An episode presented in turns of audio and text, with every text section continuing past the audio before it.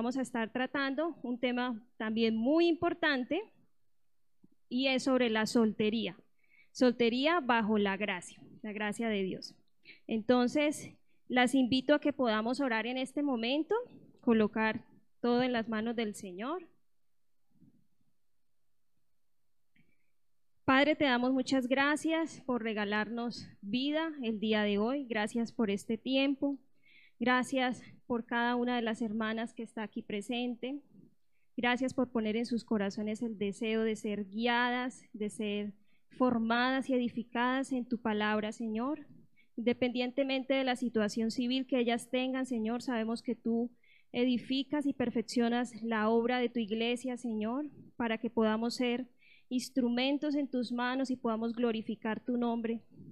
Gracias, Señor, por este tema, por la verdad que tú nos muestras en la palabra acerca de la soltería y que sea eh, tu verdad, Señor, tu gracia, eh, permitiendo que cada corazón, el corazón de las solteras aquí presentes, las que nos escuchan por internet, puedan hallar la plenitud y el contentamiento que solo tú puedes dar, Señor. Que todas en general seamos instrumentos de sabiduría, de redención en tus manos. En el nombre de tu Hijo, amado Jesús. Amén. Bueno, entonces vamos a iniciar. Hoy tenemos una reunión un poco diferente a la de siempre y es que, queremos tener una conversación en torno a este tema de la soltería. Así que ustedes puedan participar, que puedan dar sus aportes y también preguntar cuando así lo deseen. Quiero presentarles pues a las hermanas que me acompañan, que van a estar compartiendo conmigo la enseñanza. Y pues una de ellas es la hermana Consuelito, que es una mujer felizmente casada, ¿así es? Así es. y que tiene un hijo de 21 años soltero. Entonces ella nos va a ayudar dando la perspectiva de, de lo que es ser mamá de un hijo o también las que tienen hijas solteras, cómo guiarlos.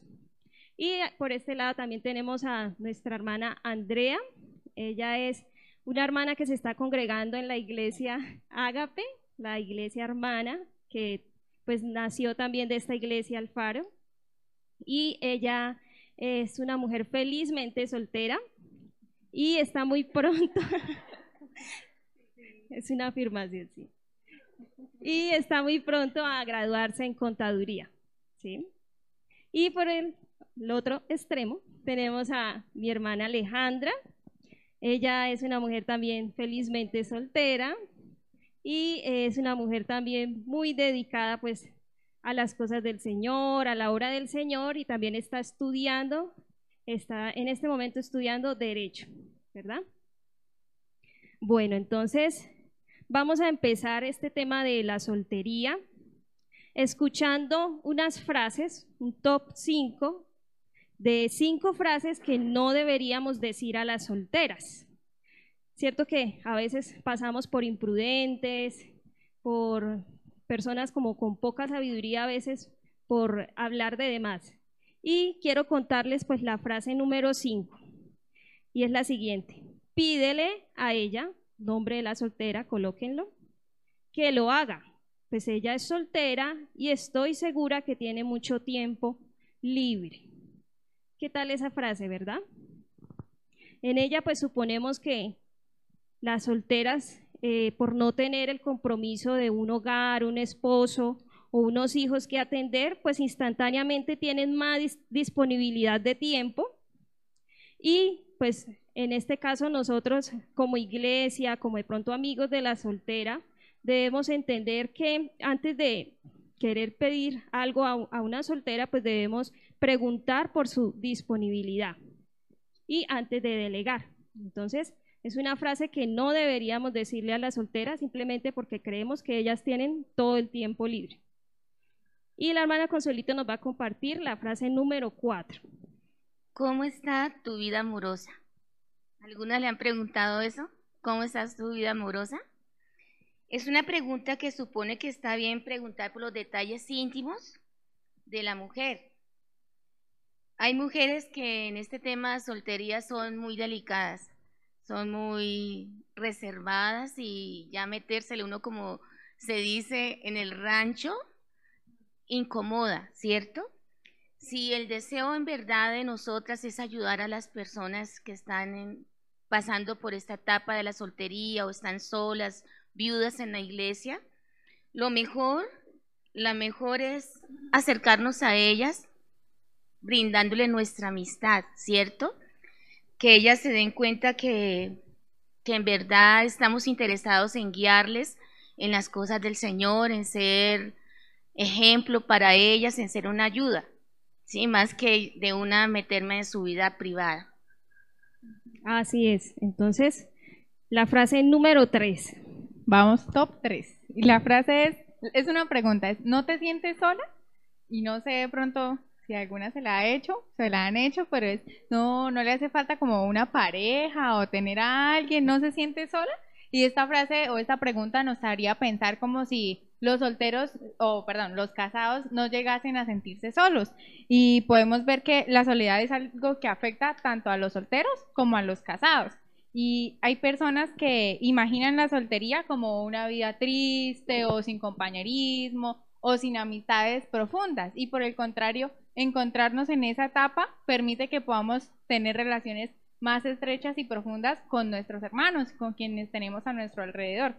Y es importante recordar y recalcar que en Cristo es posible que las mujeres y los hombres también, pero en especial nosotras, nos encontremos completas y cimentadas en Él y que Él sea como ese, ese todo para nosotras y que no, no estemos como incompletas como comúnmente podemos escuchar que es buscando como la media naranja, como si nos hiciera falta algo pero pues es en Cristo en quien estamos completas. Así es, hermana Alejandra. Y pues quisiéramos como que usted nos pudiera contar lo que desee de su vida personal eh, en cuanto a la soltería. ¿Usted ha escuchado, le han dicho esta frase? Eh, sí, y bueno, pues aquí cortamente les cuento. Yo conocí a, a, Papito Dios cuando tenía 17 años en un campamento cristiano que hice. Pero pues yo a los 15 ya tenía un novio y ya desde los 15 tenía mi novio y para mí era como, pues, como mi media naranja y el amor de mi vida que uno a esa edad puede llegar a pensar. Y cuando yo conocí a Dios fue, de verdad, Señor, yo quiero entregar mi corazón a ti, ¿sí? Y para mí fue muy difícil porque ya de una u otra forma lo había entregado a una persona, pero fue entender que Dios me decía, Alejandra, en estos momentos de tu vida, yo quiero que tú dediques toda tu energía, tus fuerzas, tu servicio para mí, para conocerme a mí más.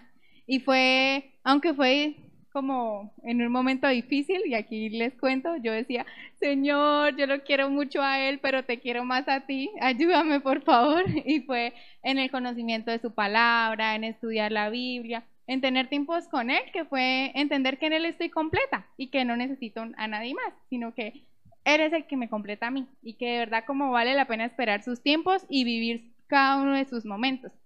Y entonces es como aprovechar que como mi juventud, mis años, mis energías, mis días en él, en su servicio, en invertir en la nueva generación y en compartir con, con quienes tengo a mi alrededor de lo que Jesús hizo por nosotros. Muchas gracias, hermana, por compartir un poquito pues de, su vida íntima y pues contarnos cómo ha sido de pronto esa transición de ser una soltera que no conocía a Cristo y ser ahora una soltera que conoce al Señor y en el conocimiento de Él y de su verdad pues ha hallado plenitud en Él.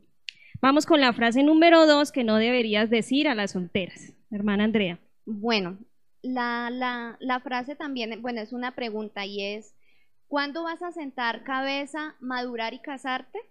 Y pues no sé si les ha pasado, pero, pero a mí me la han hecho, o sea, y de pronto no de esa forma, pero sí como que, ¿y para cuándo? ¿Para cuándo se va a casar? Por ejemplo, tengo un primo que me dice, ¿cuándo va a conseguir marido y se va a ir de la casa? Sí, me dice siempre así que me ve. Hasta también les cuento acá, eh, hace poco fui al doctor, sí, a un chequeo y de una vez sabe la edad al conocer mi edad, entonces como que está en la edad perfecta de tener hijos. Ojo que a los 40 ya es peligroso, ¿sí? Entonces empiezan como con esos comentarios que, que uno como que, pues no depende de mí, ¿sí? El hecho de estar soltera. Entonces muchas veces esta frase supone que los solteros no son maduros eh, hasta que se casan. Es decir, si yo a, esta, es, a cierta edad estoy soltera, quiere decir que soy inmadura, que todavía soy una niña. También muchas veces quieren decir como que el hecho de estar soltera es soy una mujer que anda sin rumbo fijo en esta vida y que no quiere como un compromiso estable, ¿sí? En la vida. Entonces, eh, es la verdad a veces también incómodo u ofensivo muchas veces. Bueno, así es. Entonces, debemos tener cuidado pues con lo que hablamos y le decimos a las personas solteras, sobre todo pues en el contexto de iglesia donde deberíamos recibir aliento y luz en, el caminar cristiano, a veces podemos pasar por ser imprudentes. Y la frase número uno, pues una que nos parece que es terrible, y esté conseguido un hombre. Terrible, ¿verdad? Llegar a una soltera y con una palmadita en, la espalda delante de una multitud de gente, te he conseguido un hombre. ¿Cómo se pondría? Le tengo el candidato. Yo tengo un amigo que, es, que parece, mejor dicho, su media naranja.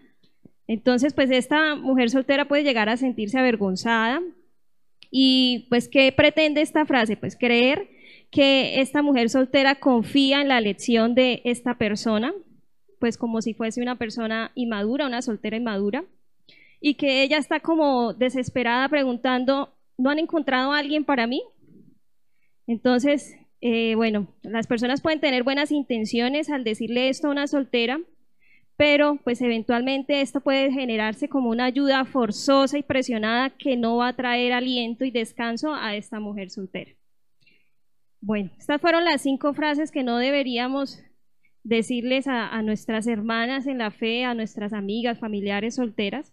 Y ahora vamos a entrar en materia, pues, ¿qué piensa la generalidad, la gente del común? ¿Qué piensa la iglesia acerca de la soltería? ¿Sí? a veces puede que no se esté pensando lo correcto, lo que la Biblia dice. Entonces más adelante vamos a ver la perspectiva bíblica de la soltería y algunos consejos. Y vamos a empezar con, ¿qué hay de malo en ser soltera, hermana Consuelo? Bueno, la soltería tiende a tener una connotación negativa dentro de nuestra sociedad, ¿cierto? Y se cree que es una condición temporal y uno en la iglesia, y ahorita que Chan decía, le tengo el candidato. Uno como hermana en iglesias a, a veces cometió esa imprudencia, ¿cierto? Como armar parejitas. Uy, este es él, sí. Y como casamenteras. Y eso no es así. Ya después uno conociendo la, la palabra y lo que Dios piensa acerca de esto, pedirle perdón al Señor por eso, ¿no? Entonces, en una sociedad que una vez una hermana de la iglesia decía que el papá le decía, mi hijita, yo quiero nietos. Y, ella tenía como 25, 26 años. Y el papá ya como viendo mal que ella ya iba acercándose a los 30 años y no se había casado y eso la deprimía mucho, la entristecía, ¿cierto? Entonces, es diferente ser una soltera a los 20 años y ver ya una mujer de 30, 40, 70, ya la gente empieza a verlo como ¿sí? Como que esto no está bien, ¿cierto?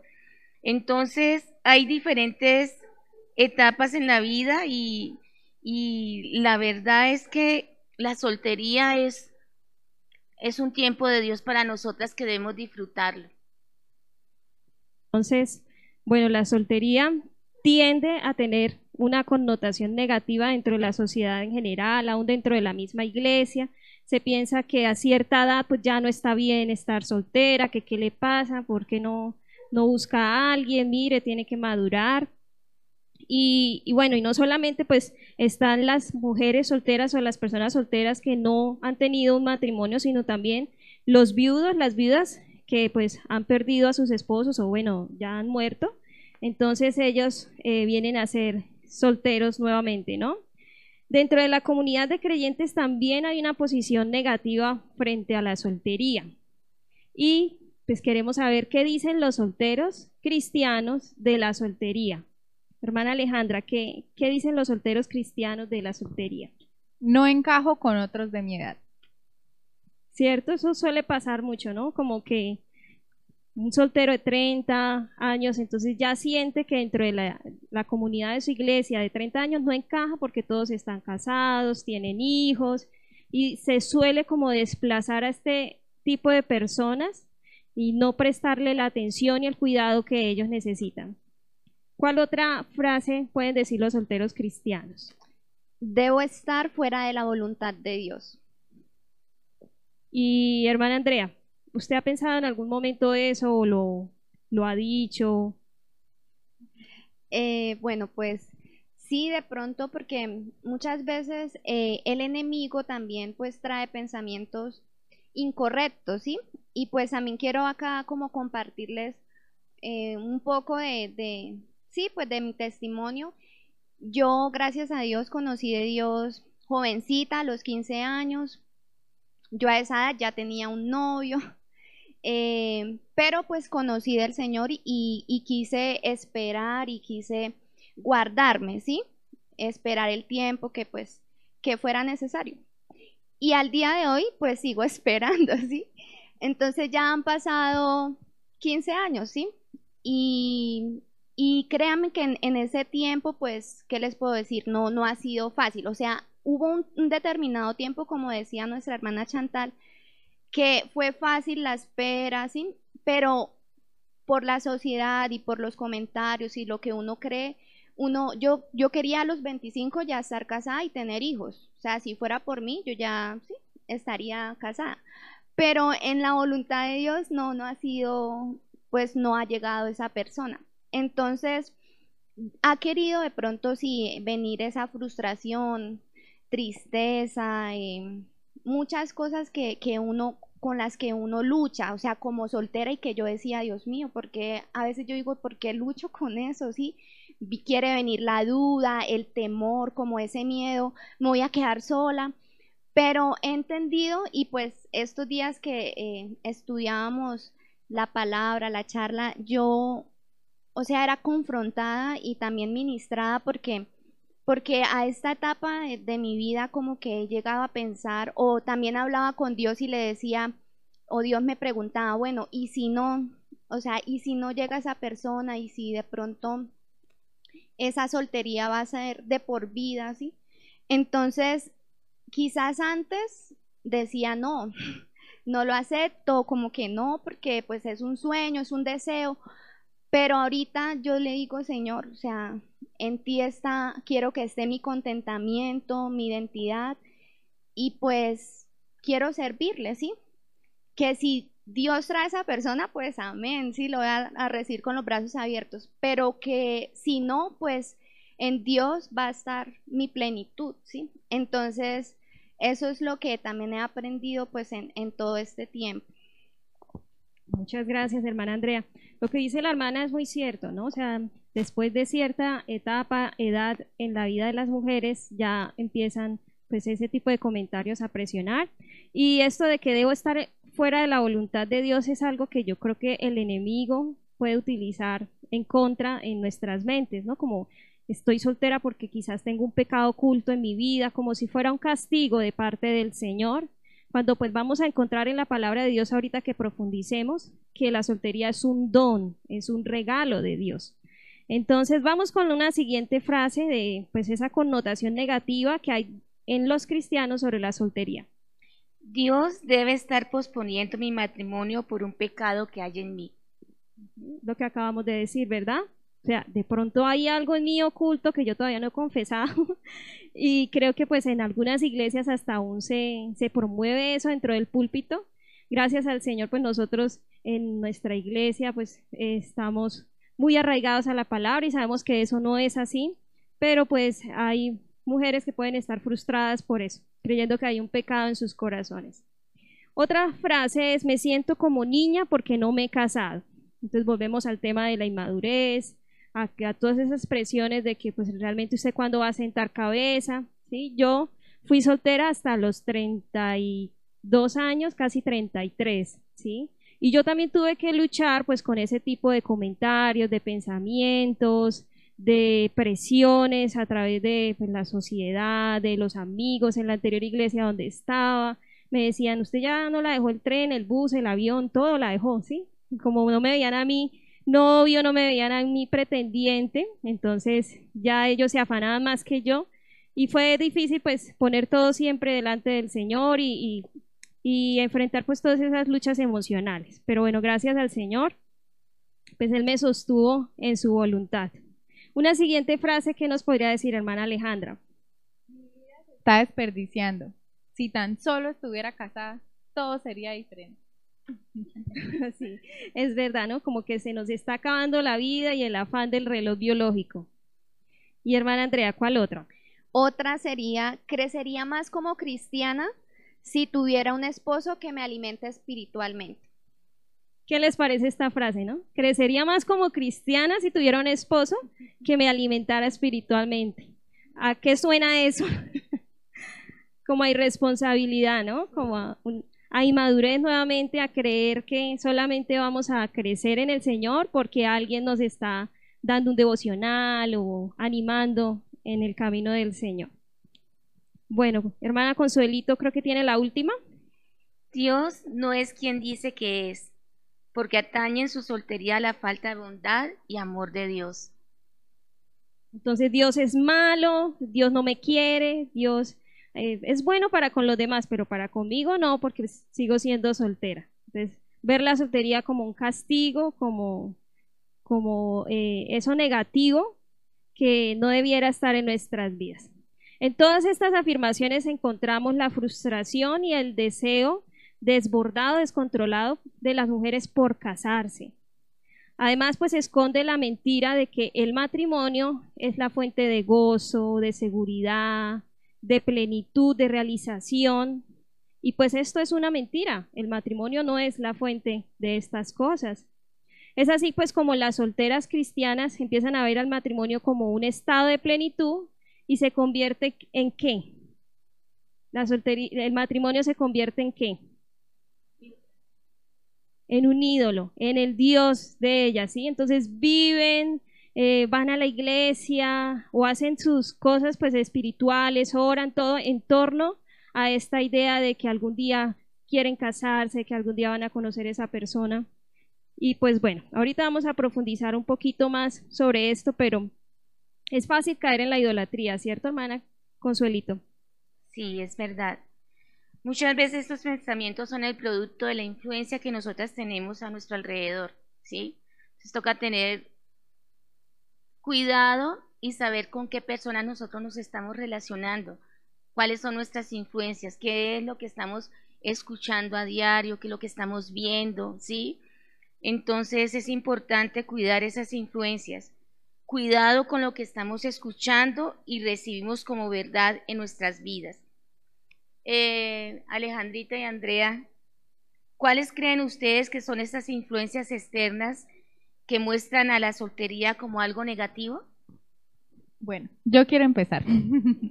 y yo creo que es algo importante porque en, en, algunas ocasiones pensaríamos que esas influencias vienen de muy lejos, ¿sí? O de muy afuera, o es otra gente que no conoce o es otra gente lejos, pero a veces vienen de nuestros padres o de nuestros amigos o de ese lugar donde pensaríamos nosotros que nos van a entender más porque tienen el conocimiento de la verdad, pero a veces es como que nos dejamos utilizar para invertir los papeles. Y yo quiero empezar hablando de los padres, ¿sí? Para algunos padres el matrimonio significa madurez, ¿sí? Como ver a sus hijos casados es completé la, la tarea, la casé bien, está en buenas manos, ¿sí? Y eh, no, pues no, no, no ven cómo esa presión puede influenciar más y puede hacer incluso que, que por ese afán se tomen malas decisiones al momento de elegir con quién se va a compartir el resto de la vida. Y otro extremo es el, yo ya quiero nietos, yo ya, yo ya me estoy volviendo viejito, ya luego no voy a poder cuidar a mis nietos con la misma energía. Y aún a mí me pasa que mi mami me dice a mí, como desde que tenía 20 años, yo quiero un nietecito, mire, venimos las dos a comprarle ropa, yo se lo cuido mientras usted va y hace sus cosas.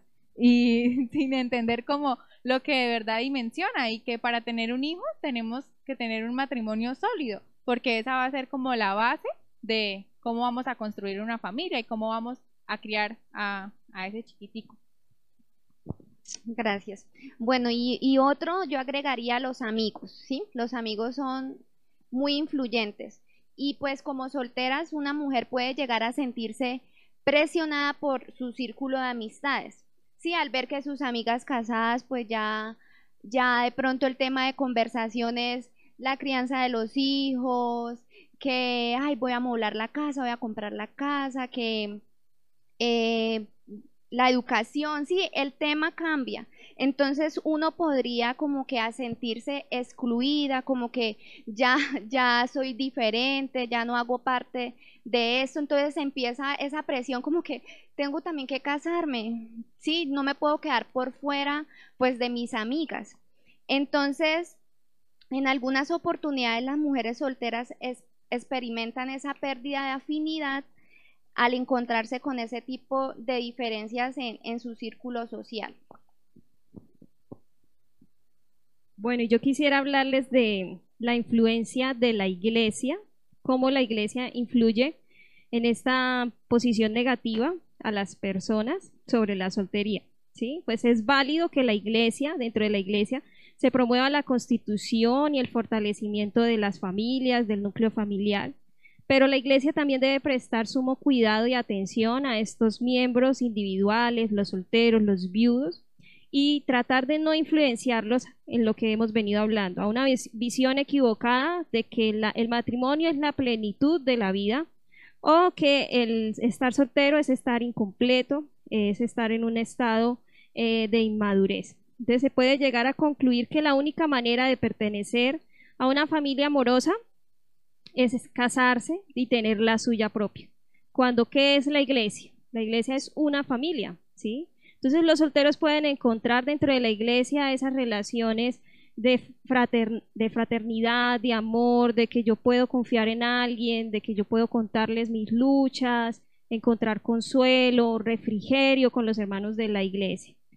Bueno, entonces hay que tener mucho cuidado con estas influencias si nosotros estamos siendo de pronto una influencia negativa sobre alguien, pues eh, Dios nos está permitiendo en este momento reconocerlo y pedirle perdón para que podamos guiar de manera correcta a esa persona soltera que es cercana. Y bueno, vamos ahora pues a ver la visión bíblica de la soltería, que pues es lo que realmente hoy nos interesa. ¿Qué dice la Biblia sobre la soltería? Tenemos una primera idea que la hermana nos la va a compartir. Eh, la soltería es un buen don de Dios, es un regalo de Dios.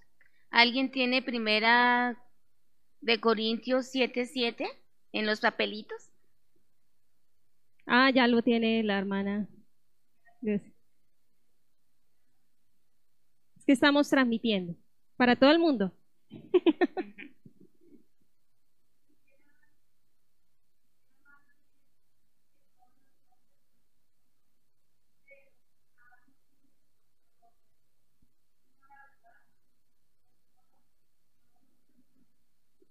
Gracias. La soltería es un regalo de Dios y esta está destinada para hacer algo bueno, no lo que comúnmente se cree y promueve.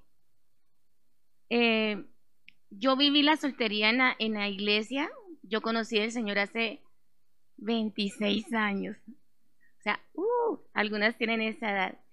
Pero tuve el privilegio, la alegría de estar soltera en la iglesia. Y en esa época, época la iglesia era muy chiquita, ¿no? Y yo le digo a mi muñeco, a mi esposo, no, no había de dónde mirar. Pero apenas llegué a la iglesia, él me echó el ojo. Pero les cuento que la soltería en la iglesia es muy lindo, porque usted tiene el tiempo, la dedicación de enamorarse más del Señor, de conocerlo, de crecer en, en Él, de servirle tiene la disposición, lo que hablamos al principio, la soltera que tiene todo el tiempo, pero prácticamente uno soltero tiene más la libertad del tiempo para servirle al Señor. Y ya cuando tenía la edad de, eso fue a los 20 años, y mi, esposo empezamos a ser amigos, amigos, amigos. A los tres años de amigo, yo le decía, lo que Dios me muestre, una señal del cielo si esto es de Dios, ¿cierto? Pero ya a los 24 años, nosotros nos hicimos novios con todo el protocolo, esperando el primer beso, todo eso. Y es un tiempo muy bonito porque el guardarse uno, lo que decía Alejandrita, a guardar, guardarse uno su vida para el Señor, esperar ese tiempo de ir a un altar es muy lindo. Entonces, el tiempo de la soltería, las que están solas, las que de pronto están viudas o no están solas, solteras todavía, es un tiempo muy lindo que debemos es disfrutarlo, disfrutarlo, gozarlo en el Señor y pues es un tiempo hermoso, así como el matrimonio, ¿no? No queremos estar como extrapolando un lado y el otro, no, es mejor esto, es mejor lo otro, ¿no? Las dos cosas son hermosas en el Señor, por eso Primera de Corintios 7 dice, pues cada uno tiene su propio don de Dios, cada uno tiene el regalo que el Señor le otorgó. Bueno, ¿y qué dice más la Biblia acerca de la soltería, hermana Alejandra? Bien, entonces, el segundo punto es que la soltería es la voluntad de Dios para mi vida ahora y quizás de por vida, ¿sí? Porque es una posibilidad. Y una, lo que decíamos ahorita, una mujer soltera tiene la posibilidad de administrar su tiempo con una libertad mayor que la que tiene una mujer casada y aún más que la que tiene una, una mujer que ya tenga hijos, ¿sí? Porque ya el tiempo es reducido. Y entonces es, es nuevamente como el mismo punto en el que, en el que hemos podido ver y es disfrutar cada una de las etapas de nuestra vida en la que estamos, y entendiendo que estamos en la voluntad de Dios. Y para esto, no sé quién tenga Primera de Timoteo 6.6.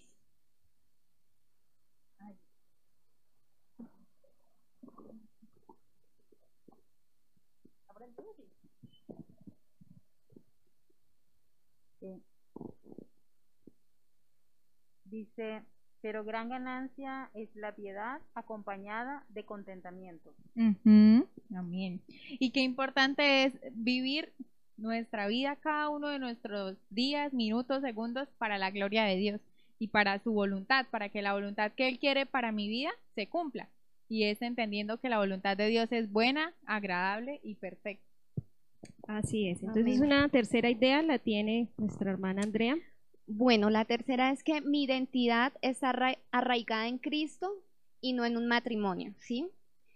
El hecho de que esté soltera no, le resta más, o sea, no le resta valor o no quiere decir que sea menos digna, ¿sí? A una mujer casada. Entonces, ¿de dónde encuentro mi identidad? De mi relación con Dios. En mi relación con Dios ahí yo puedo encontrar esa, esa identidad, ¿sí? Realmente un matrimonio no concede más valor o dignidad a una persona. ¿Por qué? Porque el matrimonio es un regalo de Dios, sí, por gracia, dado por gracia. Entonces, entonces los dos son un regalo, tanto la soltería como el matrimonio. ¿Quién tiene Colosenses 3.3? Que me ayuda a leerlo. ¿Sabe? Dice, porque habéis muerto y vuestra vida está escondida con Cristo en Dios. Muy bien. Y nótese ahí que, ¿qué dice? ¿Sí? Porque habéis muerto, ¿sí? O sea, nótese que el cristiano, nosotras como creyentes, hemos muerto a nuestra vieja naturaleza, ¿sí?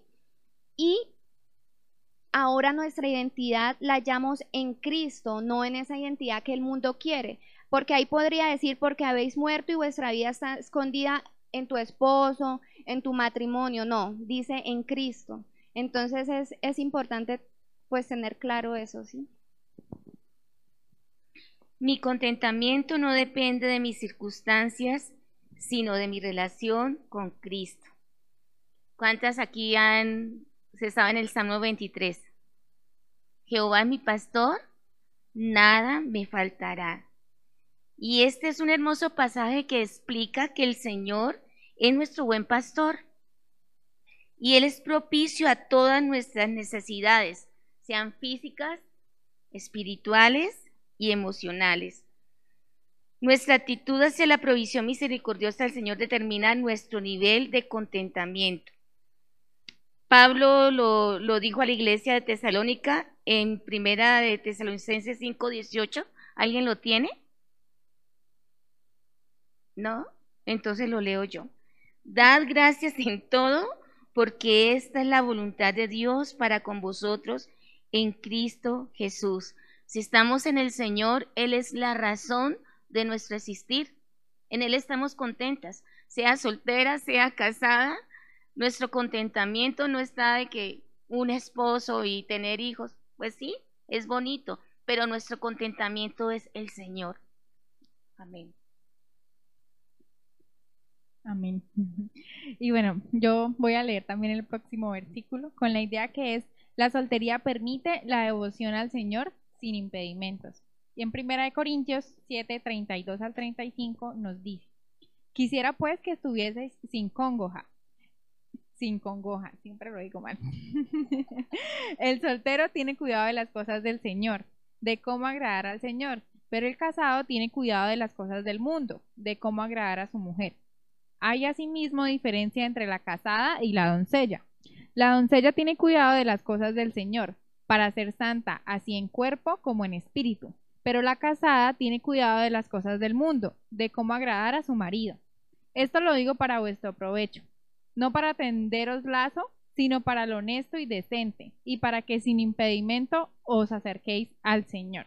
Y creo que en esta última frase que, que Pablo dice, lo, lo, como que lo sintetiza todo, ¿no? Y es, no importa la situación, no importa como las circunstancias, el fin es Dios, el fin es Cristo, el fin es nuestra vida para Él. Y, y creo que es, es bien importante entender eso, porque también en, como que en medio de esa espera o de que nos dicen como esa frase de guarda tu corazón para tu esposo, sí, guarda tu corazón, tu cuerpo y tu mente para tu esposo.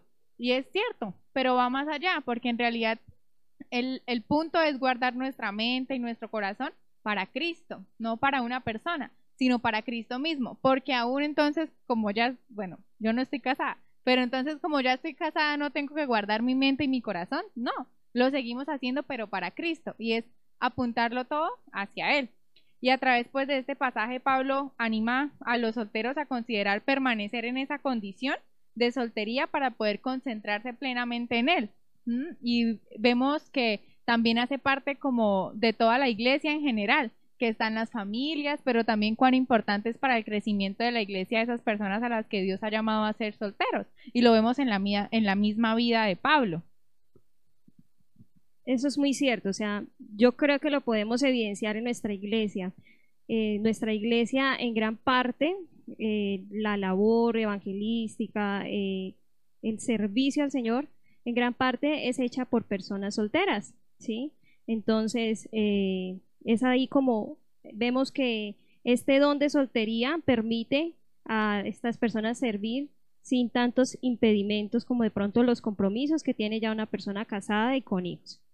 Una sexta idea de, la, de lo que la palabra de Dios dice de, de la soltería, hermana Andrea. Es, estoy completa en Cristo, ¿sí? Y esa palabra completa yo creo que es muy clara, ¿no? O sea, completo significa que no le hace falta nada. Entonces, si yo estoy completa en Cristo, quiere decir que no necesito un esposo, ¿sí me hago entender? O sea, y yo pues lo he llegado a, comprender, ¿sí? Y con frecuencia pues esto se nos dice a nosotras las mujeres, que el matrimonio es el que nos completa, que debemos hallar esa media naranja, a veces a veces yo misma lo he dicho, ¿dónde estará el amor de mi vida? ¿Dónde estará esa persona que no la veo? Y, muchas veces así uno como que idealiza eh, pues ese amor, esa persona, y más encima si usted ve novelas o ve películas románticas o series románticas, que en serio a veces alimentan eso, pero lo que traen es frustración, traen es congoja, porque al ver que a usted no le pasa, que usted como que dice, bueno, pero ¿qué está pasando con mi vida? ¿Sí? Entonces la idea de estar completas a través del matrimonio es un engaño del mundo, ¿sí? Para que las solteras terminen casándose por las razones equivocadas. Se casan para obtener algo para sí mismas y no para dar sus vidas en amor y servicio al esposo, ¿sí? Entonces vamos a ver qué es lo que dice la Biblia en contraposición de esto, en que en quién sí podemos estar completas. ¿Quién tiene Colosenses 2 del 9 al 10? Creo que hay que encender el micrófono, que el parlantico no esté tachado. Aló. Bueno, Porque en él habita corporalmente toda la plenitud de la deidad, y vosotros estáis completos en él, que es la cabeza de todo principado y potestad. Entonces, hermanas, ¿qué quiere decir eso? Que cada creyente ya está completa por la obra que hizo Jesús en nosotros, ¿sí? Que hizo Él en nuestra vida. Si la soltería es un buen don de Dios y Pablo alentó a los solteros a, a que se quedaran así, a los viudos a permanecer de esa manera, entonces, ¿cómo podemos considerar a los hombres y mujeres solteros incompletos? ¿Cierto? Entonces debemos tener cuidado con, con esa mentira. Sí, así es, hermana Andrea, muchas gracias. Y es verdad, los solteros no son personas incompletas, no son personas inmaduras. Y bueno, respecto pues a este tema que estamos tratando, me surgen más preguntas sobre lo que es el deseo de ser y no ser soltero, ¿no? ¿Qué pasa con aquellas mujeres que son solteras pero desean estar casadas? ¿Qué pasa con ellas? ¿Y será que Dios les ha dado a ellas también el don de la soltería como se lo dio a Pablo? ¿Qué piensa hermana Consuelito? Eh, vamos a mirar lo que dice la palabra, lo que el Señor habló en Mateo 19 del 11 al 12. Entonces Él les dijo, no todos son capaces de recibir esto, era la soltería, sino aquellos a quienes dado. Pues hay eunucos, ¿quién eran los eunucos? Eran personas que eh, nacían, eran castrados, sí los castraban, ¿no? Otros que nacían con su Y problema de reproducción y no tenían deseo sexual. No, nacían sin el deseo sexual. Ah, Nacieron así desde el vientre. Y hay eunucos que son hechos eunucos por los hombres, y hay eunucos que asimismo se hicieron eunucos por causa del reino de los cielos. El que sea capaz de recibir esto, que lo reciba. El Señor aquí estaba enseñando que la soltería es buena, y algunas, per- algunas personas permanecían así voluntariamente, solteras, ¿sí? Y, para qué se, permanecían solteros por causa del reino de Dios. ¿Quién es un ejemplo de esto en la Biblia? Pablo. Pablo decidió estar solo para servirle al Señor. El don de la soltería es un regalo que todos hemos tenido en nuestra juventud, pero que como en el caso de Pablo, él decidió voluntariamente permanecer así por la obra misionera. Hay gente, y de hecho yo conozco personas que decidieron quedarse solos para salir en el campo misionero, servirle al Señor. Sí, entonces, esto es. importante como poder entender y analizar cada una de estas cosas desde la perspectiva de cómo Dios lo ve y no como lo ve el mundo o aún incluso no como nuestros propios ojos lo ven, sino como está en el corazón de Dios, sino como Él ha pensado cada momento. Y la soltería, sin duda alguna, puede ser una etapa para la vida de, de las mujeres, pero para otras puede ser como su estado civil permanente, ¿sí? Puede ser por siempre, puede ser lo que Dios quiere para, para la voluntad de, de la vida de, de cada una de nosotras. Y esto es algo que como que en ese tiempo de espera genera mucha incertidumbre, ¿sí? Porque a veces a nosotros nos gustaría saber todo ya, ¿sí? Tener el panorama completo de qué va a pasar en nuestra vida, ¿sí? Y sería muy fácil, listo, bueno, Dios, dígame si a mí me tocó quedarme soltera o yo tengo que esperar, ¿no? Porque si me quedo soltera, listo. Entonces ya sé, me programo, lo entiendo, pero si estoy esperando es, ¿será que ya va a llegar? ¿Será que es este? ¿Será que es este otro? ¿Cierto? Nos pueden llegar a impacientar, a impacientar, pero es recordar otra vez que nuestra vida está en el centro de la mano de Dios, que nuestra vida está en Él, que Él, como decíamos ahorita en, en esas mentiras o en ese top de las frases, eh, Dios será que se olvidó de mí, se le olvidó que yo estoy aquí. No, Él tiene cuidado de cada uno de nosotros. Y que esa respuesta es algo que solamente viene de la soberanía de Dios y solamente Él sabe a ciencia cierta qué es lo que va a suceder con nuestras vidas y de que si vayamos a estar casadas o no. Pero lo que sí podemos saber, eso, con exactitud, es como en la verdad en la que podemos estar firmes, es que la Biblia nos da un mensaje muy claro y es que no, podemos, no debemos unirnos en un yugo desigual, Lo dice 2 de Corintios 6:14. No os unáis en yugo desigual con los incrédulos. Así es, hermana Alejandra. Entonces, la Biblia enseña a través de varios pasajes a las solteras que la soltería es un regalo, que es de considerar la permanencia en este estado causa de la obra misionera, evangelista. Y me llama mucho la atención esa cita de Corintios, ¿cierto? Porque a pesar de que no fue dada en el contexto para los solteros, escuchen, no se unan en yugo desigual, pero sí es un principio aplicable a la soltería, ¿no? No os unáis en yugo desigual con los incrédulos. Eso está muy claro en la palabra del Señor. Y esto significa, en otras palabras, que la ausencia de un candidato de la misma fe, es decir, de un hombre que sea creyente, un verdadero cristiano, maduro, que esté en ese deseo de crecer en el Señor, si no está ese personaje, pues es una evidencia suficiente para entender que la, que la soltería es una circunstancia controlada por Dios.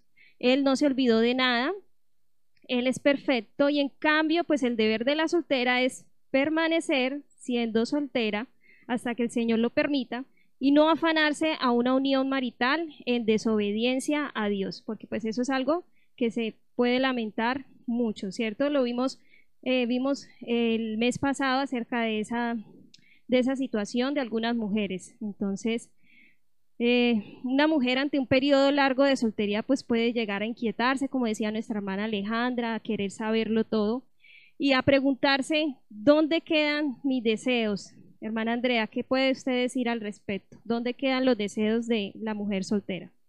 Bueno, eh, ¿qué puedo decir? Que una mujer soltera, pues a medida que pasa el tiempo, pues puede llegar a inquietarse y es importante que disierna bíblicamente el tema de, de su deseo, ¿sí? Por ejemplo, a menudo se escucha que el factor determinante para saber si una mujer debe permanecer toda su vida soltera es la ausencia del deseo sexual, ¿sí? O sea, si no tengo deseo sexual, quiere decir que estoy para quedarme soltera. Entonces, dicho en otras palabras, si una mujer posee tal deseo sexual o el deseo de ser mamá, y de procrear, es porque no debiera permanecer soltera. Y esta afirmación suele basarse en lo dicho por el apóstol Pablo en 1 Corintios 7 al 9. ¿Quién lo tiene para que porfa me lo ayude a leer? 1 Corintios 7 del 7 al 9. Gracias.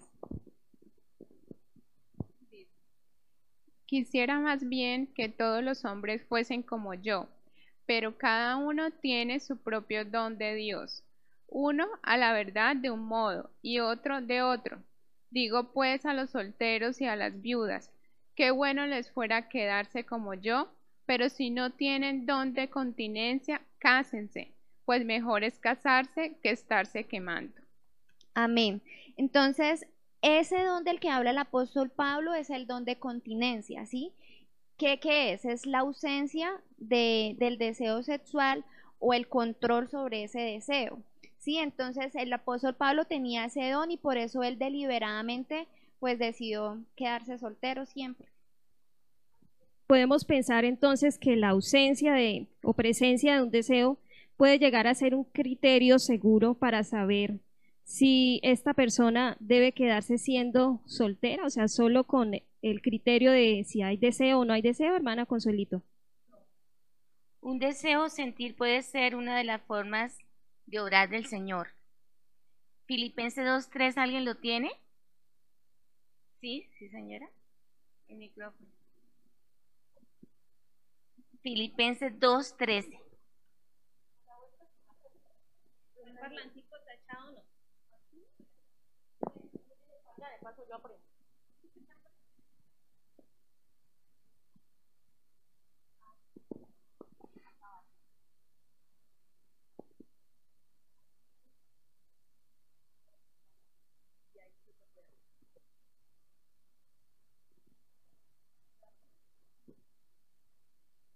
Filipenses 2.13, porque Dios es el que en vosotros produce así el querer como el hacer para su buena voluntad.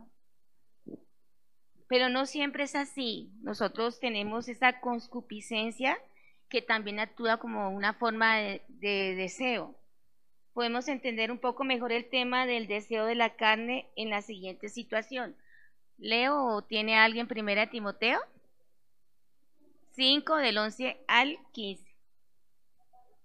¿Podría abrir el micrófono o subirle el volumen al micrófono que se está pasando? ¿Ya? Hola, Puede hola, cantar. hola. Hola, hola. Ya.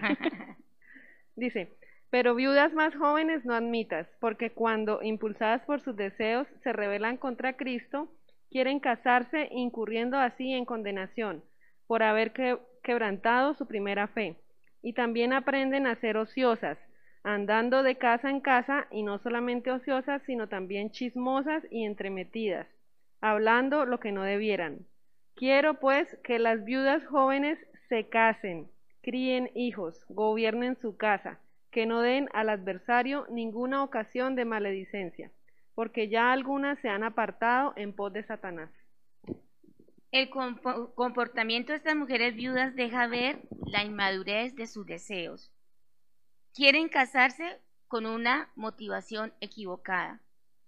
Estas mujeres en particular mostraban que su enfoque no era Cristo, sino satisfacer sus deseos desordenados.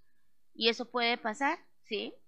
Que de la concupiscencia, bueno, ya tengo que encontrar marido porque no, no, no resisto. O sea, son mujeres que no se fortalecían, habían quebrantado esa fe, esa promesa de, de amar, de, de esperar en el Señor, y ya estaban eran en sus deseos carnales, dando ocasión a, a la carne, ¿cierto? El consejo de Pablo para ellas es práctico. Simplemente cánsense. Sí.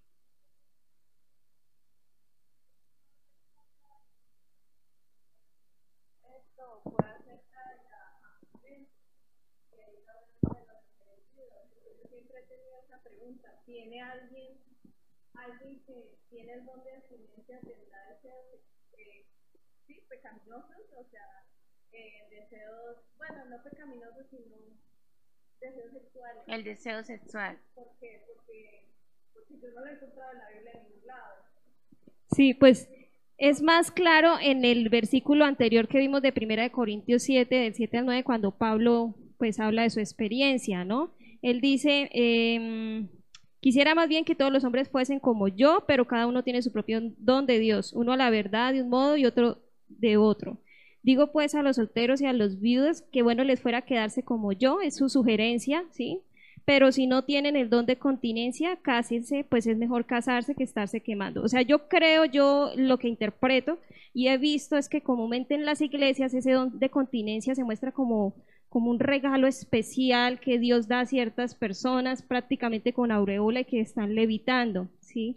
Pero lo que yo he visto es que realmente esto es hace parte del fruto del Espíritu Santo en, las personas que tienen un mayor dominio propio ya preciso pues en esta área y que decidieron deliberadamente ya decidieron deliberadamente dedicar sus vidas completamente al Señor, ¿sí? Yo he visto un ejemplo por lo menos de Nancy de Moss, ¿sí? ¿Sí? Es, han escuchado de ella, es una persona que decidió y en un principio dijo, yo quiero dedicar mi vida completamente al Señor, yo voy a ser soltera toda mi vida.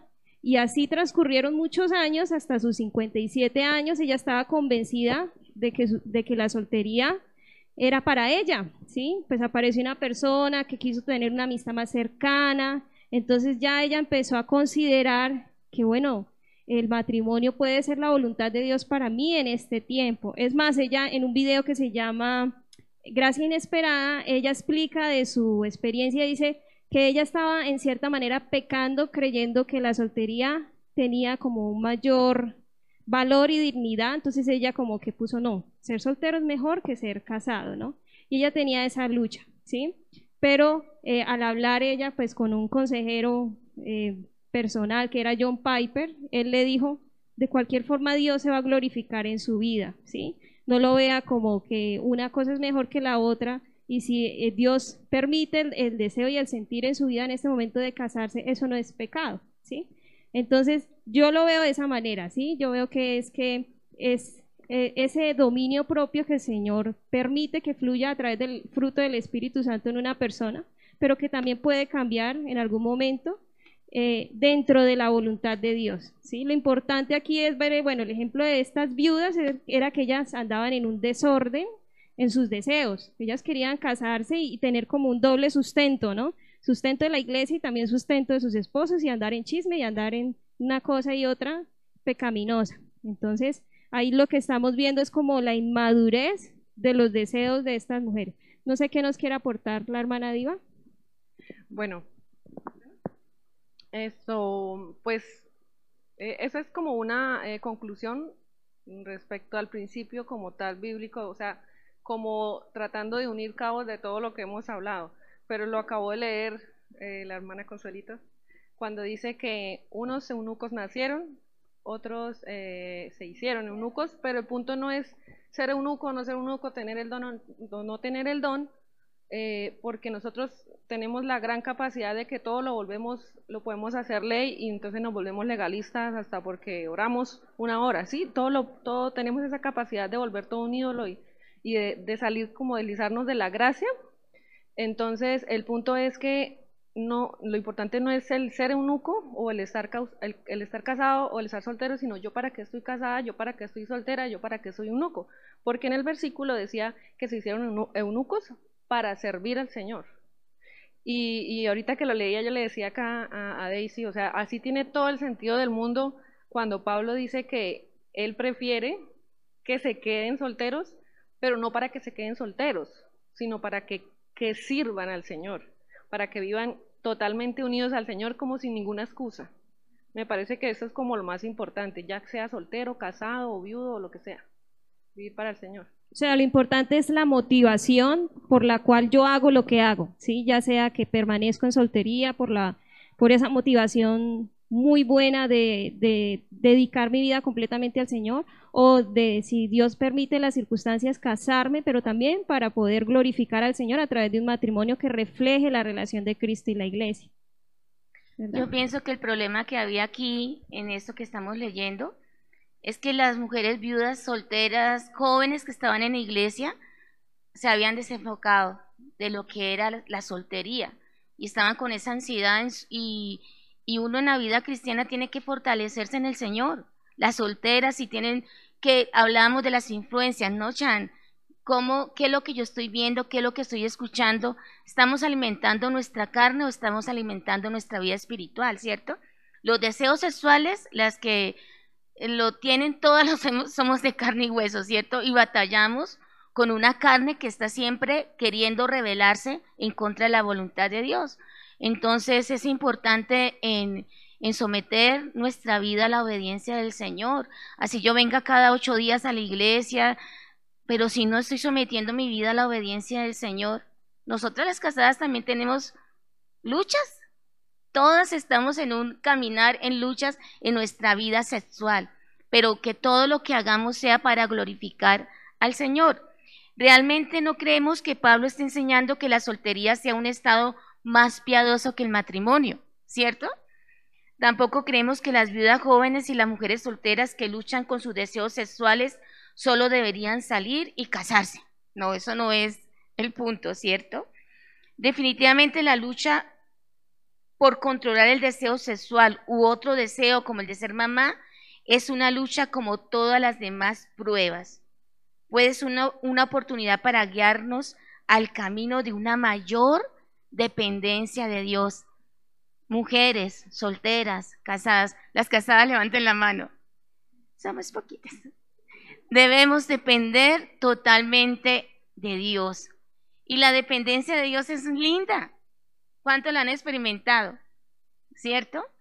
Esa es la oportunidad en la lucha que esté pasando soltera o en la lucha que esté pasando las que estamos casadas. Es una oportunidad para depender de Dios y conocerlo más profundamente, su gracia, su bondad, a vivir una vida en plenitud en el Señor.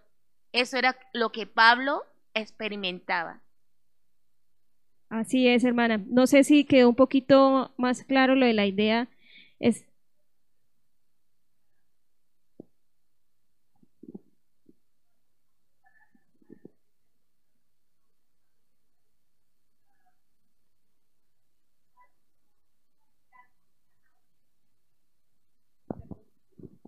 ¿Me escuchan? Sí.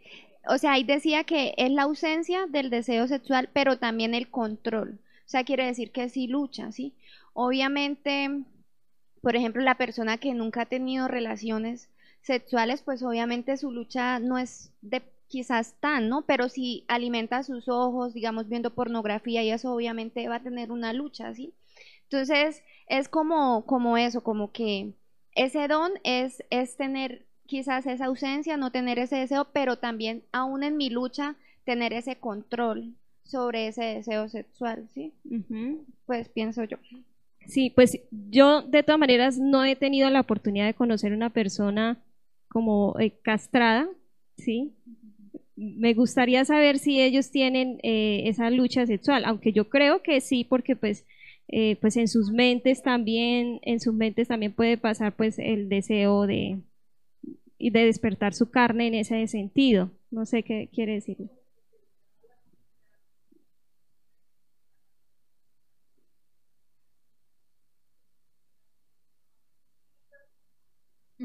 Sí. Sí.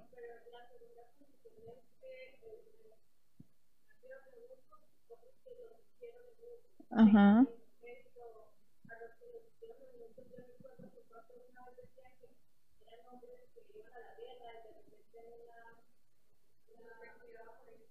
Los que cuidaron a Esther.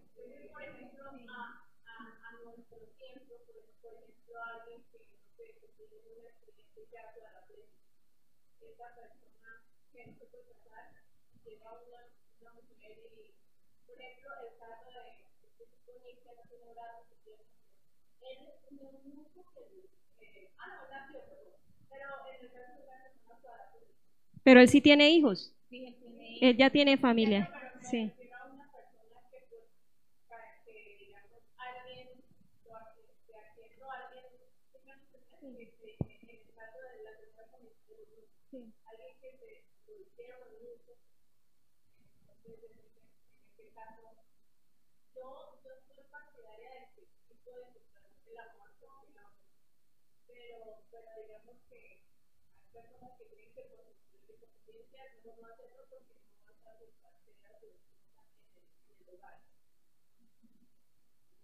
Yo creo que eso es una, una situación muy particular, ¿no? O sea, es más, eso puede ocurrir dentro de un matrimonio ya establecido y eso no es una, una, una justificación para decir, entonces yo me separo porque ya esta persona quedó, si lo abandono, porque ya esta persona quedó castrado y no me va a satisfacer, ¿sí?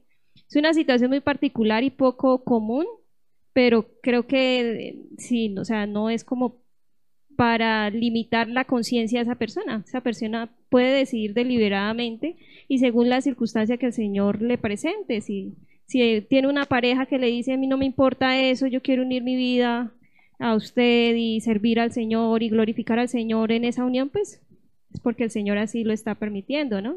Y que aún, exacto, Chan, creo que es como ver que Dios gobierna y sobregobierna aún en cada situación, ¿sí? Aún incluso si llega a haber un accidente o si de pronto a estas personas que las mandaban para la guerra y los castraban o pudiéramos decir en algunas comunidades indígenas donde castran a las niñas apenas nacen, es como a Dios no se le escapa esa situación, sino aún en medio de todo él, como, como digo, como gobierna y sobregobierna frente a, a las situaciones que pasen.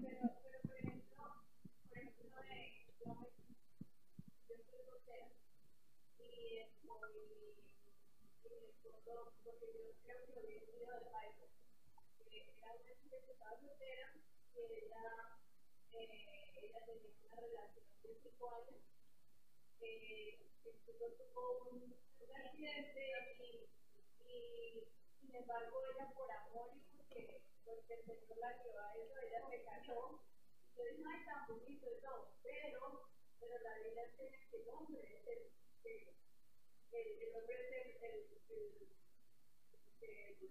el, sacerdote del hogar, el hombre es el que apoya financieramente a su esposa, el hombre es el que, el hombre es el que, o sea, el hombre es el, líder del hogar. Así todo eso se enseña en la escritura. Entonces, eh, pues yo no sé, a mí me parece muy bonito que yo de todo, pero yo no sé, eh, eh,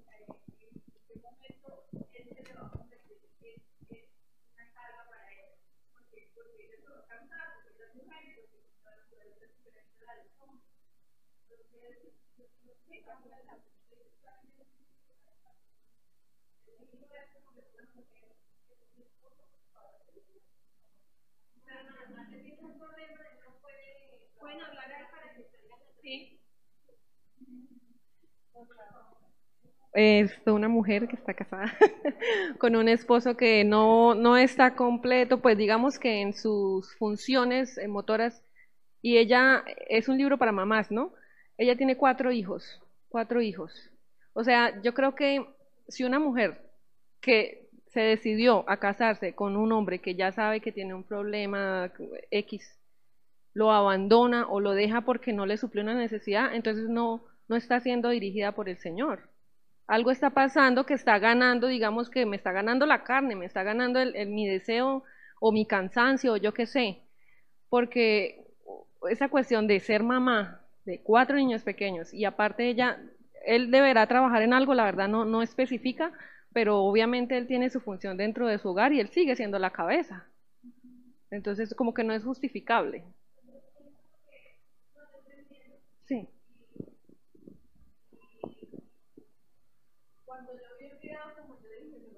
Muy lindo y todo, pero pues yo nací como en un hogar disfuncional donde ahora mi mamá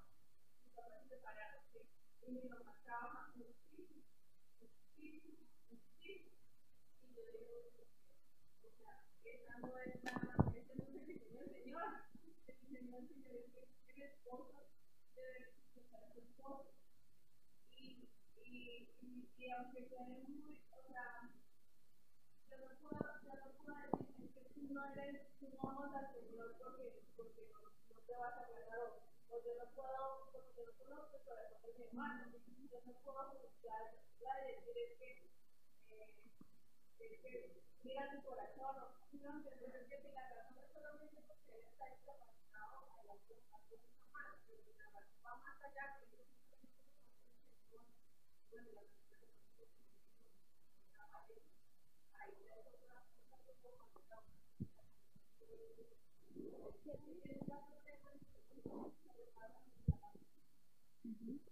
La hermana quiere comentar algo. ¿Sí? Ah, dar el testimonio. Ah, pues estamos transmitiendo, no sé si haya problema. sí. Eh, no. Sí. ¿Sí?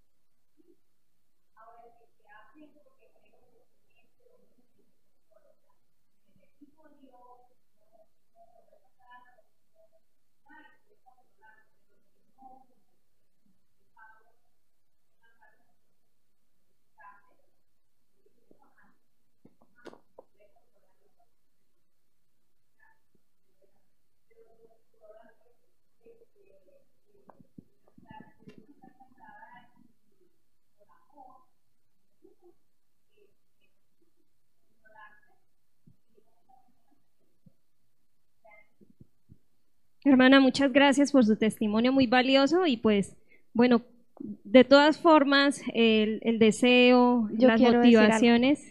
Ah, bueno, si quieres. Qué pena. Es que para, pues, eh, concluir, o bueno, también otro testimonio, yo, yo tengo una, una pareja de amigos. eh, ellos, bueno, se noviaron y él, pues, él era policía, ¿sí? Él tuvo un accidente y él quedó parapléjico, ¿sí? Pero ella, o sea, ella por amor y todo, o ellos se casaron, él estando en silla de ruedas y él aún continúa, pues sí, eh, pues en esa condición. Pues bueno, por ser de la policía y eso, él quedó, pues él es pensionado, ¿sí? Pero, pero yo, yo creo que sí, lo que decía también la hermana, o sea, si es un hogar bíblico, o sea, va a estar todo en orden. Entonces Dios le va a proveer para que él sea el sacerdote. Y, y mire que esa, esa pareja de amigos, o sea, los admiro mucho, la admiro a ella por, por su entrega, o sea, ella no trabaja, ¿sí? Y, y él es el que sostiene su hogar, ¿sí? Sea pensionado o no sea pensionado, pero él es muy emprendedor, él, o sea, él y Dios le provee, ¿sí? Sus ingresos. Entonces yo pienso que es así, que si es un hogar bíblico, si es algo de Dios, van a estar. Si no, hay algo que no está bien, ¿sí? En, ese hogar, en la persona, tanto en el hombre o en la mujer. Así es. Entonces, para finalizar, creo que lo más importante es colocar los deseos, las motivaciones eh, frente a la luz de la palabra, siempre pues consultando con el Señor y no dando por sentado que pues solamente pues eh, el sentir es el obrar del Señor, sino que también nuestra concupiscencia puede estar actuando y es necesario filtrar las cosas frente a la palabra del Señor. Sí, pues tenemos un poco más de tema. No sé si ya están muy cansadas, pero tenemos una parte que es las preocupaciones y los temores de la mujer y por último los consejos, ¿sí? Entonces, pues vamos a tratar de ser un poquito más resumidas. Y pues, ¿cuáles son las dos preocupaciones que nosotros estuvimos hablando sobre que puede sentir una mujer soltera? Bueno, la preocupación número uno es la maternidad perdida, ¿sí? Y de pronto antes, o era como, no, más lejano, pero ahorita vemos que aún desde más pequeña este, se ve eso, ¿sí? Yo digo, mi mami a mi edad ya tenía tres hijos, ya estaba criando a tres hijos, ¿sí? Yo me quedé ahí en el, le fallé, pero no, en realidad es que eh, Papito Dios tiene, es lo mismo lo que volvemos, una etapa y el control con cada uno de nosotros, ¿sí? Y muchas, ese, ese mismo reloj biológico puede hacer que pensemos que, uy, ya no voy a poder, o como le dijo Andrea al doctor, está en la edad perfecta. Pero de pronto esas cosas nos hacen olvidar quién es el soberano y quién es el, el que conoce realmente cuál es la edad perfecta, tanto a nivel emocional, de madurez, de tu relación con Dios y pues de, de tu estado físico, ¿sí? Entonces, creo que en eso podemos sintetizar nuevamente, nuestra vida está en manos del Señor. Hermana Alejandra, y entonces podríamos decir que eh, pueden surgir motivaciones equivocadas para querer tener hijos en esta etapa de soltería. ¿Cuáles pueden ser las motivaciones equivocadas? Bueno, un motivo fuerte es pensar que alguien me necesita de forma única, ¿sí? Realmente este pensamiento hace creer que las mujeres eh, tienen que satisfacer sus deseos de los deseos de alguna persona en especial, ¿sí? No, es que yo tengo que ser mamá, alguien tiene que tener una mamá como yo. ¿Cómo se va a desperdiciar una mamá como yo? ¿Sí? Un ejemplo. Otro motivo es encontrar identidad únicamente en el ser madre, ¿sí? No, es que ser madre es cumplir con el rol como mujer, ¿sí? Si usted no es mamá, no, se quedó, no, no cumplió con, con su rol como mujer. Y pues esto sabemos que no es una verdad, sí, está mal, en esto no está basado nuestra identidad que de, de ser hijas de Dios. Y el último es querer encajar en la expectativa de, de la sociedad, ¿sí? Frases como todos deben ser parte de una familia, eh, generan motivaciones falsas para ser mamá, ¿sí? Y de pronto ahorita lo vemos mucho o quizás se puede ver un, panorama diferente en cómo el feminismo ha podido arraigar en que no, no tengamos hijos, sí, no tengamos, en no responsabilidades, en, en, en no esto, pero es otra vez analizar nuestras motivaciones y qué es lo que está en nuestro corazón, siempre, como decía David, Señor, ayúdame a examinar mi corazón para cada cosa. O sea que podríamos decir que eso es el pecado de egocentrismo, ¿cierto, hermana Alejandra? Exactamente. Bueno, ¿y qué puede experimentar emocionalmente una mujer soltera en esa frustración de una mater maternidad no concedida, no complacida? Bueno, enojo con Dios y con ella y consigo misma por no obtener lo que, lo que se quiso o lo que se pensaba tener, como por esas expectativas que se crean eh, envidia con otras mujeres porque ellas sí pudieron tener hijos y yo no, porque Dios a ellas sí les concedió y a, y a mí no. Eh, si estamos en esta situación, pues necesitamos reconocer que somos culpables eh, del, del pecado de egocentrismo, de envidia, de descontento y debemos recordar que en Cristo es en quien encontramos ese, ese aliento de ser hijas de Dios y de permanecer a su familia. Y debemos recordar que tenemos el regalo de, de disipular también a otras, a otras mujeres, ¿sí? Como madres espirituales. Y además debemos recordar que cada padre trae un hijo a este mundo, tiene un deber de parte de Dios, ¿sí? Y una responsabilidad, eh, que, que Dios es quien, quien pone esa tarea ahí en, en, el, en cada papá. Y Dios confía a un hijo al cuidado de los padres solo por un tiempo corto. Entonces, si buscamos tener hijos por esa satisfacción, los hijos se van a ir de casa y qué va a pasar después.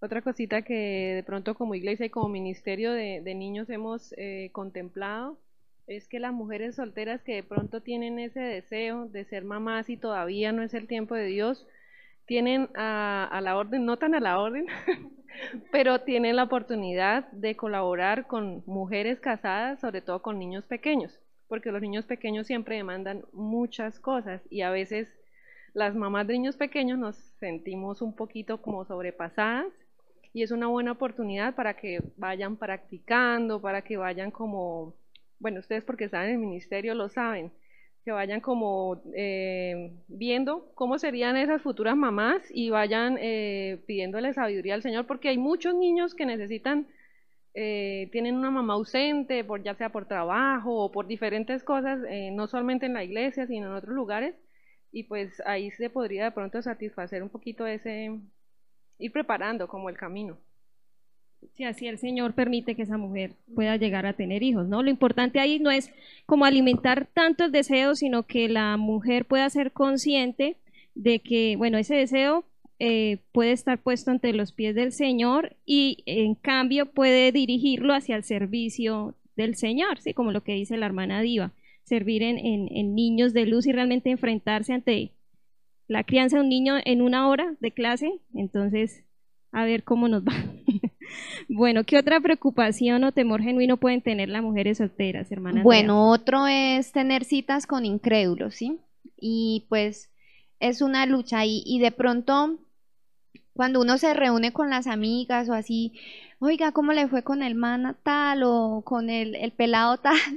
De pronto, no, me fue mal, o no, siempre van a ser como frustración, ira, enojo, como que me fue re mal, ¿sí? Y cristianas. Sí, amigas no cristianas, ¿no? Seculares, sí, sí, sí, perdón. Sí, que tienen citas, pues, con hombres, ¿no? Entonces, muchas veces producto del temor a, a uno quedarse soltero, le entra a uno como ese afán. Entonces, es como que el primero que llegue. Y no sé si les ha pasado, pero uno, uno puede llegar a contemplar esa idea de, de no pasa nada. O sea, es, es querido, el pelado es agradable, pero es incrédulo. Sí, entonces, como que, como que mientras, o sea, algo que yo me he dado cuenta que es que es posible socializar con hombres incrédulos en el trabajo, en la universidad, en el barrio, pero es de verdad imposible llegar a tener una relación con esa persona. Un noviazgo es imposible. ¿Por Sí, qué sería noviazgo. imposible, hermana Andrea? Porque no son de la misma fe, ¿sí? Y debe ser una razón suficiente de peso para, para yo decir, no, con esa persona no puedo tener nada, ¿sí? La fe y la ausencia de ella hace que las personas tengan una cosmovisión de la vida muy diferente, ¿sí? Seríamos como, o sea, sería como el agua y el aceite. Si no, no son compatibles, sería una, una conexión desigual. Sí, como el agua y el aceite, eso es verdad. Y quisiera preguntarles a las hermanas y a las hermanas que me acompañan acá, si ustedes conocen el término de citas de misionero. Las citas de misionero, ¿no? Bueno, la hermana Andrea nos va a comentar un poquito de eso. Bueno, eh, nosotros, o sea, yo también no sabía. Hasta ahora aprendí algo nuevo. Pero las citas de misioneros se refiere a esas citas con hombres incrédulos que supuestamente están interesados en Dios y en camino a ser salvos, ¿sí? Es como, como, como, no sé si han escuchado que dicen, es trabajador, el pelado estudia, ¿sí? Es juicioso, es buen hijo, bueno, va de vez en cuando, pero, pero casi no, sí, pero no, no pasa nada, usted lo convierte, usted lo convierte. No sé si han, escu- no sé si han escuchado eso, que le dicen a uno o uno mismo se dice eso, o sea, porque cuando a uno no le gusta la persona no, no pasa nada, ¿sí? Pero cuando a uno le gusta, Dios mío, uno ahí sí empieza, no, sí, yo oro por él, lloro por él, yo lo llevo, Dios mío, que se convierta. Sí, es una, es un anhelo o una motivación incorrecta. Sí, que obviamente uno debe predicarle y que el Señor haga la obra, pero nosotros no somos Dios, sí, porque nosotros no lo podemos convertir. Entonces son citas que no convienen, ¿cierto, hermana? Absolutamente, o sea, no son convenientes. Y pues quiero recordarles lo que dice segunda de Corintios 6:14, dice, "No os unáis en yugo desigual con los incrédulos, porque qué compañerismo tiene la justicia con la injusticia y qué comunión la luz con las tinieblas." Entonces, muchas de nosotros ¿cuántas han escuchado este versículo? ¿Sí? No, que el yugo, que, que, que perdón, que no, no os unáis en yugo desigual. Pero aquí es, no es si yo lo sé o no lo sé, sino es si yo decido, es una decisión de, de obedecer, ¿sí? De ser obediente al Señor. Con el mandato del Señor de obedecer. Listo, y pues aquí se, eh, cabe anotar algo importante y es que eh, pues es válido que las solteras tengan muy en cuenta este principio porque la gran mayoría, en gran parte la consejería bíblica que se da en las iglesias locales corresponde a mujeres casadas con hombres inconversos, ¿sí? Que sea cual sea la razón, ellas sabían que eran inconversos o de repente creyeron que eran conversos y en mitad del matrimonio, uy, ¿cómo así? Me, me cambiaron al personaje, ¿sí? Ya es inconverso, in- eh, no es creyente. Entonces hay que tener mucho cuidado con eso porque, como decía la hermana Andrea, eso es como tratar de unir el agua con el aceite, son dos cosmovisiones muy diferentes de la vida y se puede llegar a chocar todo el día con todos los temas de la casa, del hogar, de las finanzas, de los hijos. Entonces, eh, es una situación bastante difícil, es un reto para la mujer creyente seguir avanzando en la fe, seguir permaneciendo en el Señor en medio de esa persecución en casa. Y si alguna de ustedes, las hermanas que nos están viendo, desean eh, eh, conocer un poquitico más sobre este tema, cómo aconsejar o cómo lidiar con un hombre inconverso, nosotros pues ya vimos eso el mes pasado y podemos darles algún bosquejo, alguna enseñanza para que puedan eh, repasar eso según la palabra de Dios. Entonces, pues ahora sí vamos con los consejos para todas, para mujeres solteras, casadas, aquellas que quieren aconsejar en este tema. Entonces, la hermana Consuelito nos va a dar el primer consejo.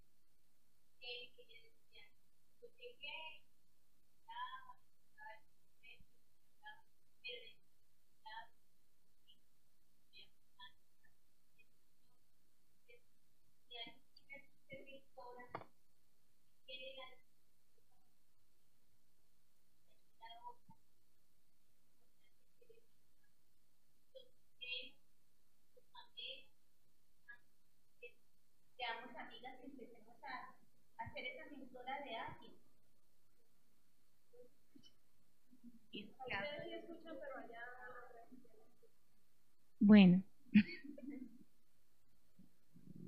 El primer consejo que vemos aquí es ser mentora. ¿Y qué es ser mentora? Es ser guía, es discipular. Y esto el, Señor nos lo enseñó en Mateo 28, ¿cierto? Por tanto, ir y hacer discípulos. Hacer discípulas. Hay mucha mujer sola que viene a la iglesia y tal como viene se va. ¿Sí? Y con un mundo de cosas, de, de obstáculos, de problemas, de situaciones difíciles que a veces dice, ¿será que yo sola estoy pasando por esto? ¿Cierto? Pero cuando uno escucha a alguien, cuando uno le habla a alguien, esa persona puede descargar toda esa carga y nosotras como mentoras la llevamos al Señor. En eso se refiere Pablo en Tito, que, que esas mujeres ancianas, ¿quiénes son?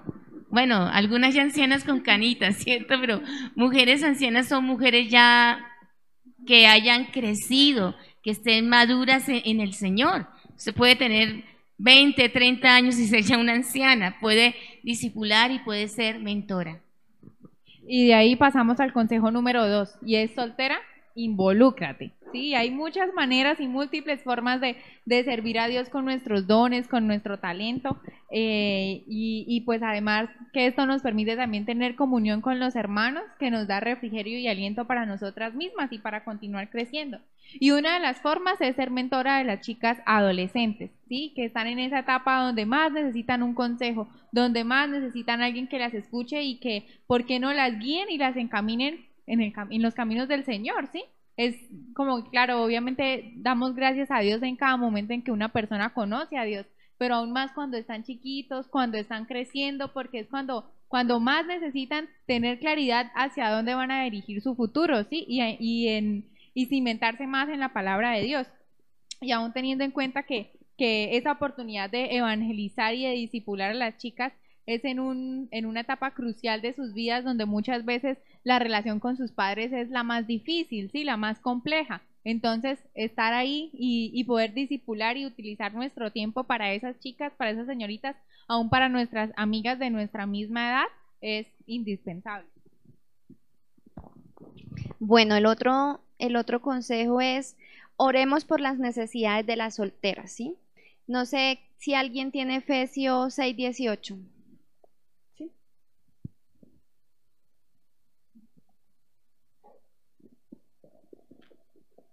Orando en todo tiempo, con toda oración y súplica en el Espíritu, y velando en ello con toda perseverancia y súplica por todos los santos. Amén. Entonces, vemos la importancia de orar las unas por las otras, y entonces es qué bueno que usted se pueda acercar a, a, esa soltera y hacerle saber que está orando por ella, que usted pueda eh, preguntarle qué necesidad específica necesita, que si está luchando con su estado civil de soltería, que cómo está en su hogar, en su familia, en su diario vivir, ¿sí? De verdad eso ayuda mucho. Yo tengo hermanas que lo hacen, sí, un mensaje, como que cómo está, y eso aliviana mucho, eso trae como que ese, ese, esa tranquilidad de que, bueno, por lo menos no estoy sola en esto y, y, y no soy la única que estoy pasando por algo, sino que todas nos ayudamos. Y entonces, como que eso, nos acerquemos y oremos por las necesidades de ellas. Así es, entonces hemos visto tres consejos. Primero, ser mentoras. Las mujeres maduras pueden acercarse hoy mismo a una mujer soltera y decirle, venga, eh, seamos hermanas en oración, ¿sí? Y el segundo es, pues, las solteras, empezar a involucrarse con los más pequeños, con las más jovencitas. El tercero, pues, es la aplicación también de la mentoría, de orar por, eh, por aquellas hermanas solteras. Y el último es, ayudémosle a, la, a las solteras a desarrollar relaciones piadosas. Esto es muy importante para que la soltera sepa cómo relacionarse piadosamente con un hombre soltero dentro de la familia de Dios y evitar lo siguiente, que cada hombre soltero que pase por delante de sus ojos, eh, ella lo filtre como candidato, ¿sí? Entonces siempre estar mirando, uy, este es, este es, ¿sí? Entonces, enseñarles verdaderamente a las hermanas que pueden ministrar a sus hermanos, a la iglesia, fortalecer el cuerpo de Cristo Y primera de Timoteo 5, el 1 al 2, habla de cómo eh, la iglesia debe relacionarse, ¿sí? de cómo hay que tratar a, a, los ancianos como a padres, a las ancianas como a madres, a los jóvenes como a hermanos. Entonces, eh, sería bueno que como mentoras, como hermanas que queremos ayudar a una soltera, ayudarles a ofrecer un estudio en el que podamos revisar qué dice la palabra de Dios en esa frase de unos a otros cuidarse unos a otros, amarnos unos a otros, orar unos por otros y así aprender a relacionarnos piadosamente con los hombres solteros de la iglesia. Entonces, como conclusión, ya ahora sí para terminar, podemos decir que la soltería es un regalo de Dios, ¿verdad? Y que las solteras aquí presentes o allá que nos están viendo en la transmisión no deben eh, temer a nada, no deben por qué afanarse, porque Dios está al control de sus vidas. Él sabe dar a sus hijas lo mejor y lo necesario para vivir vidas piadosas. De la misma forma como nos entregó a su Hijo amado Jesús. Asimismo nos está dando las cosas necesarias para vivir vidas piadosas. Y a ver, querida amiga, si usted escuchó este mensaje, la que está, la mujer que está viendo en la transmisión, eh, que vio este mensaje y considera que ha llevado una vida lejos del Señor, una vida lejos de la voluntad de Dios, pues realmente puede acercarse en oración, en arrepentimiento, en fe, ante el trono de la gracia y con confianza para pedir perdón por sus pecados y para poder clamar que Cristo sea su Señor y su Salvador. Y si requieren ayuda, guía respecto a esta decisión de fe, pues pueden acercarse a nosotras, a las hermanas que estamos aquí, o escribir aún mismo ahí en la transmisión de Facebook. ¿sí? Todas estamos animadas a ser utilizadas como instrumentos de sabiduría en las manos del Señor, que podamos guiar a las solteras, eh, animarlas, consolarlas, edificarlas y hacerlas verdaderamente parte activa del cuerpo de Cristo. Entonces, podemos orar, hermanas, o no sé si alguna quiera hacer un último aporte, observación sobre el tema. La observación de la hermana diga. Entonces, pues no siendo más, podemos orar y pasamos a un pequeño compartir que tenemos ahora. Padre, te damos muchas gracias por esta tu palabra. Gracias porque tu palabra es lámpara a nuestros pies, Señor. Gracias porque tú nos guías a través de ella, Señor, aún en este tema que a veces ha sido tan descuidado dentro de la iglesia, Señor.